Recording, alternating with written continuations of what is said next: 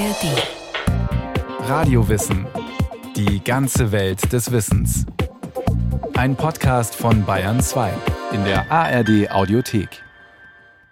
Wie herrlich ist es, nichts zu tun und dann vom Nichtstun auszuruhen.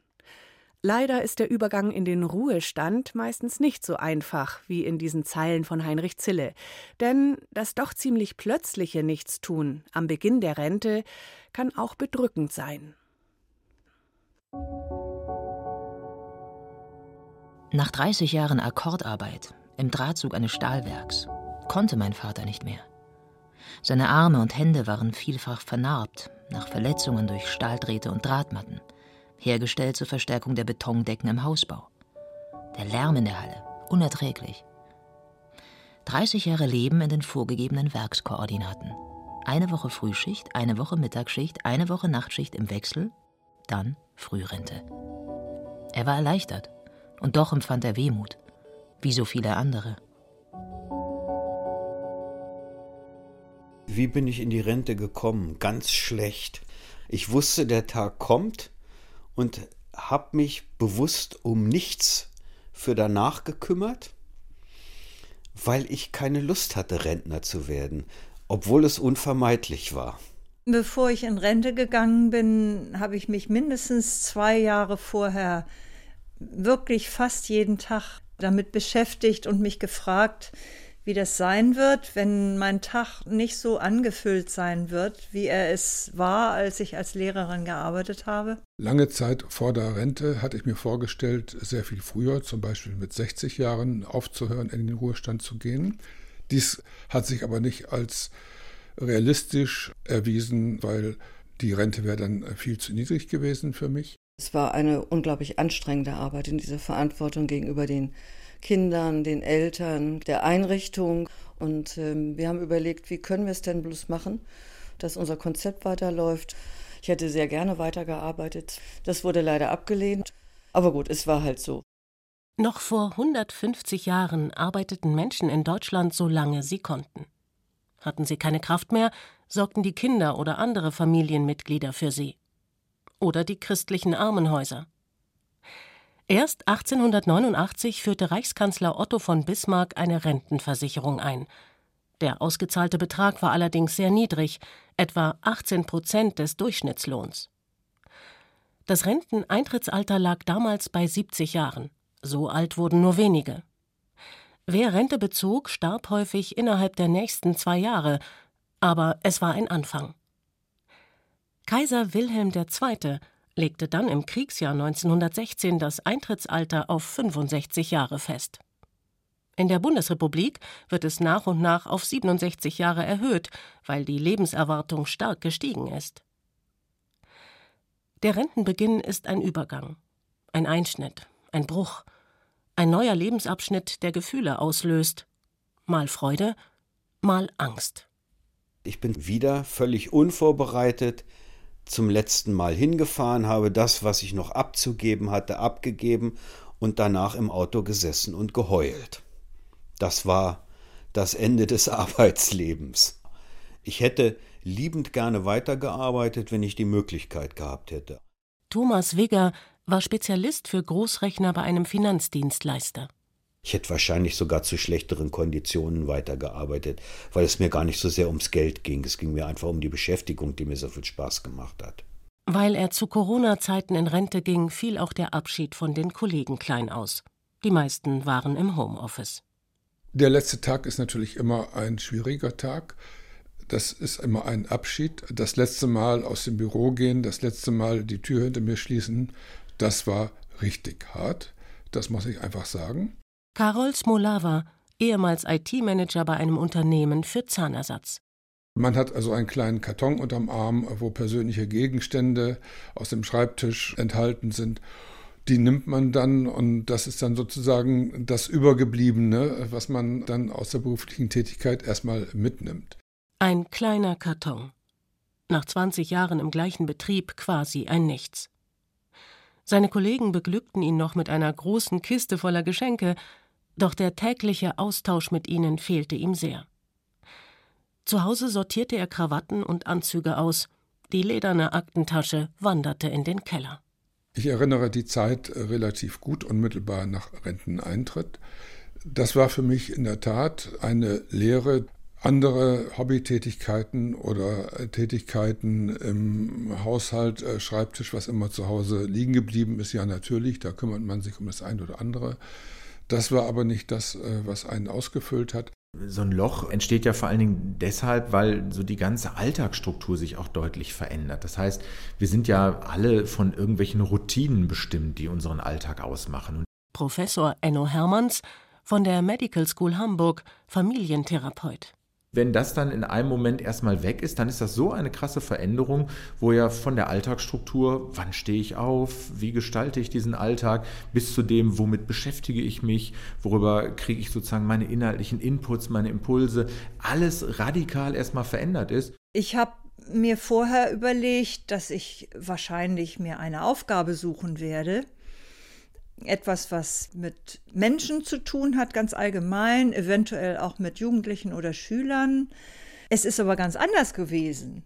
Ich habe erstmal, als ich aufgehört habe, mir die Freiheit gelassen, mal abzuwarten, was passiert.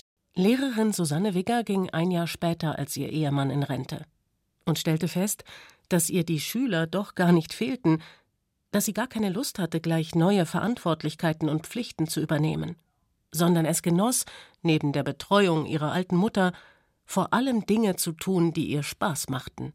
Ich habe das, was ich vorher schon als Aktivitäten hatte, also regelmäßig Sport und Musik, das habe ich fortgeführt.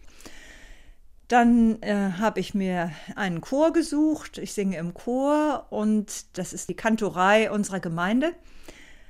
Und jetzt bin ich auch im Lesekreis. Einmal im Monat treffen wir uns und besprechen ein Buch, was wir verabredet haben zu lesen. Ich bin mit dem eigentlich zufrieden.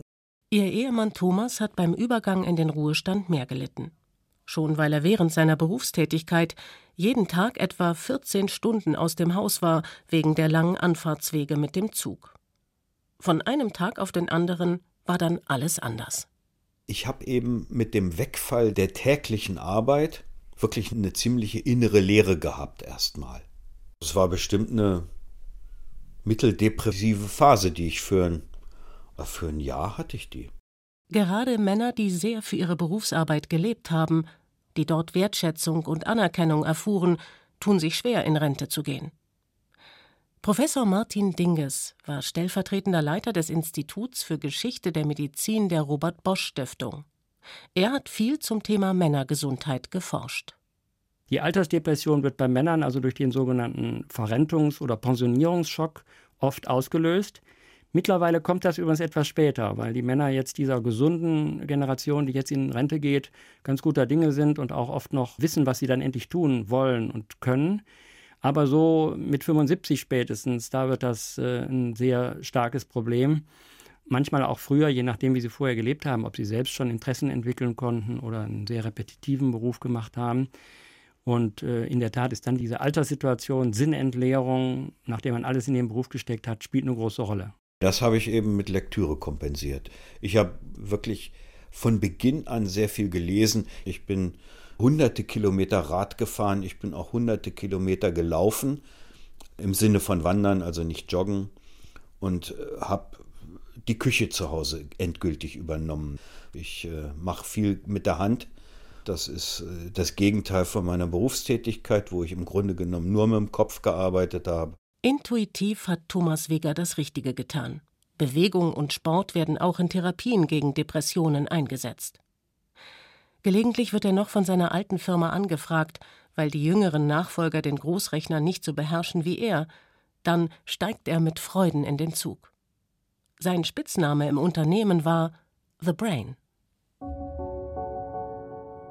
Mein Vater war erschöpft in den Frühruhestand gegangen. Die Gelenke taten ihm weh.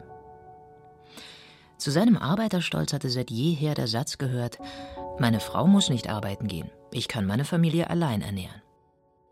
Die Rente wurde also allein aus seinem Verdienst berechnet. Sie fiel nicht gerade hoch aus. Aber meine Eltern waren ein bescheidenes Leben gewöhnt.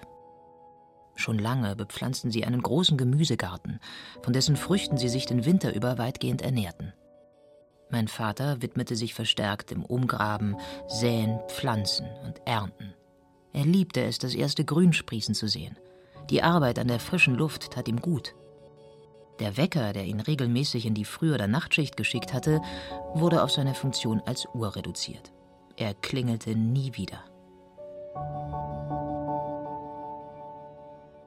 Marita Nowack, die so gern als Kindergartenleiterin weitergearbeitet hätte, weinte der Berufstätigkeit nicht lange nach.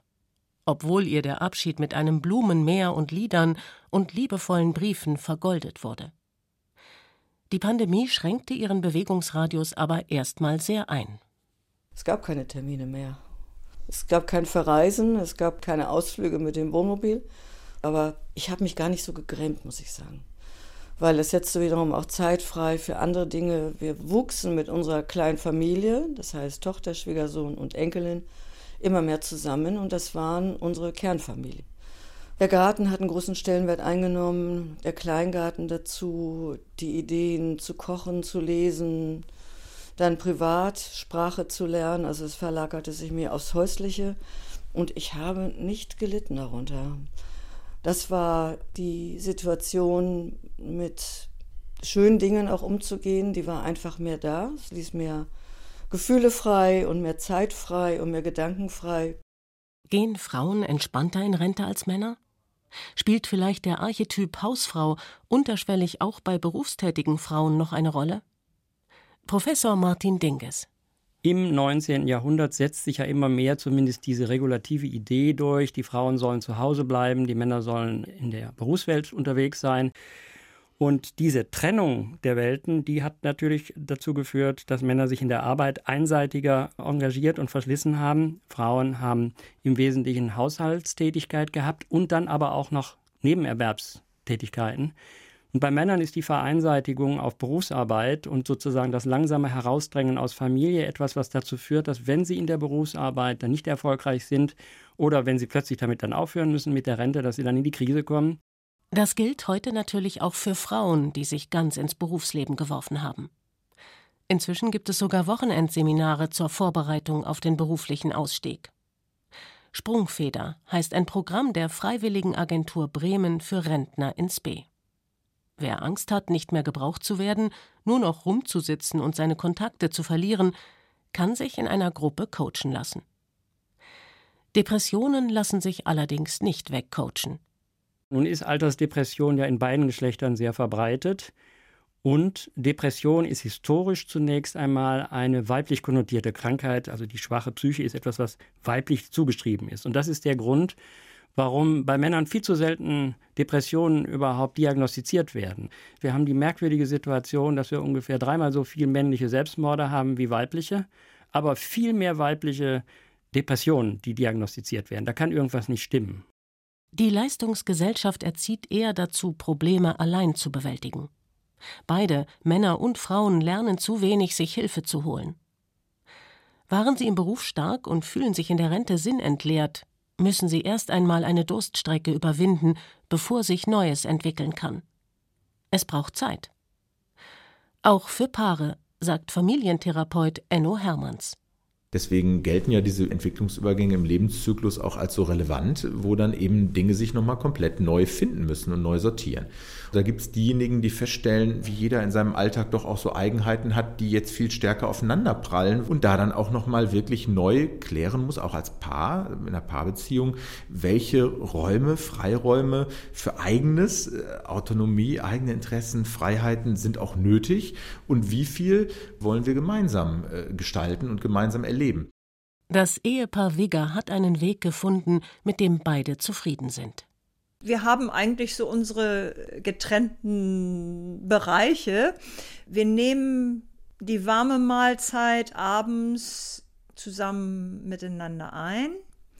Ich werde verwöhnt von meinem Mann, weil er alle Mahlzeiten zubereitet, dafür einkauft und kocht und aufräumt.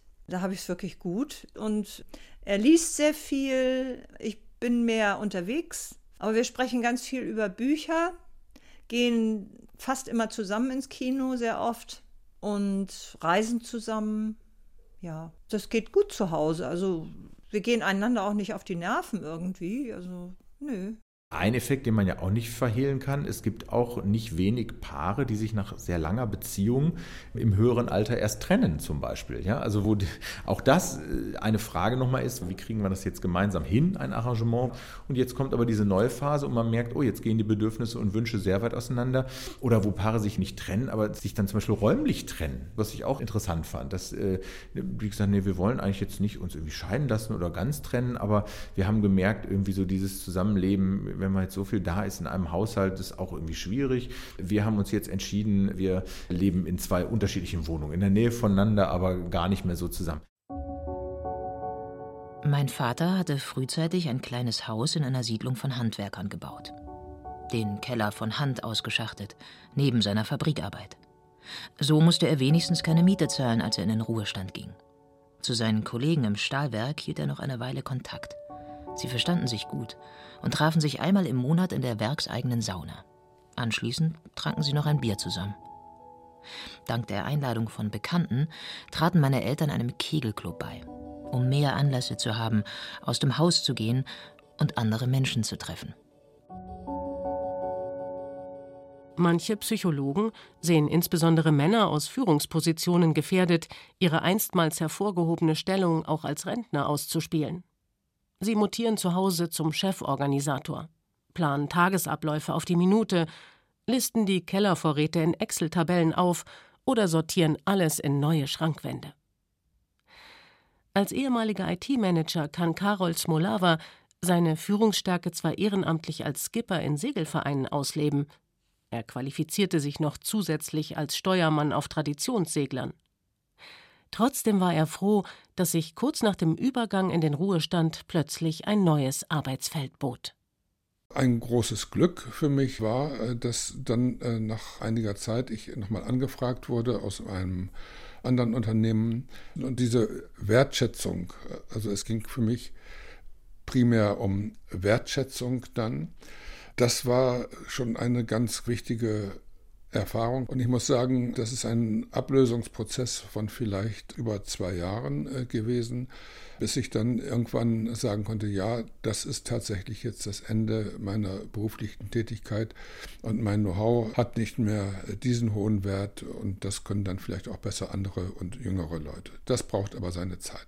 Es kann ja auch entlastend sein, nicht mehr so viel Verantwortung zu tragen, auch nicht mehr führen zu müssen, nicht ständig irgendwie entscheiden zu müssen und solche Dinge. Aber ich glaube schon, dass es auch diesen Effekt gibt, ja, ich habe da auch über, und das meine ich jetzt erstmal gar nicht wertend, aber auch über Macht verfügt. Ja, ich konnte Einfluss nehmen in meinem Sinne, da sind wir stark natürlich bei Themen auch von Selbstwirksamkeit, die da empfunden wurde. Und natürlich kann das einen besonderen Mangel im Erleben erstmal bedeuten, darüber erstmal nicht mehr zu verfügen. Die Tätigkeiten nach Renteneintritt, die ich noch ausüben konnte, waren für mich insofern sehr angenehm, weil ich in beratender Funktion dann tätig war und nicht mehr in verantwortlich leitender Position. Das heißt, ich hatte auch nicht einen 40-50-Stunden-Job, sondern das waren nach Bedarf eben einige Stunden die Woche und das war für mich außerordentlich angenehm. Tatsächlich gibt es zurzeit einen Trend, auch nach Rentenbeginn erwerbstätig zu sein. Zumindest in Teilzeit. Oder als Minijob. Viele Neurentner sind heute fitter denn je und Fachkräfte werden gebraucht.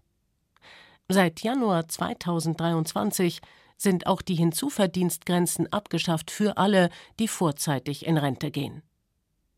Aber nicht jeder Beruf ist geeignet. Marita Nowack. Was ich ganz schnell vermisst habe, die vielen jungen Kollegen. Hatte auch noch überlegt, ob ich noch einen 450-Euro-Job annehme. Ich hatte so ein bisschen die Vorstellung, ich helfe mal da aus im Büro, ich gehe ans Telefon, ich mache noch dies und das. Aber das wurde mir nicht gestattet. Ich habe auch selbst gedacht, für 2 Stunden da in einem Büro sitzen, ist keinem mitgeholfen und mir erst recht nicht. Von Altersarmut betroffen sind vor allem Frauen. Anfang 2023 gab das Bundesarbeitsministerium auf eine Anfrage der Linken bekannt, dass etwa einem Drittel der verrenteten Frauen nur eine Summe von weniger als 1.000 Euro zusteht, obwohl sie 40 Jahre lang in Vollzeit gearbeitet und ihre Rentenbeiträge bezahlt haben. Eine mögliche staatliche Unterstützung werde oft nicht abgerufen.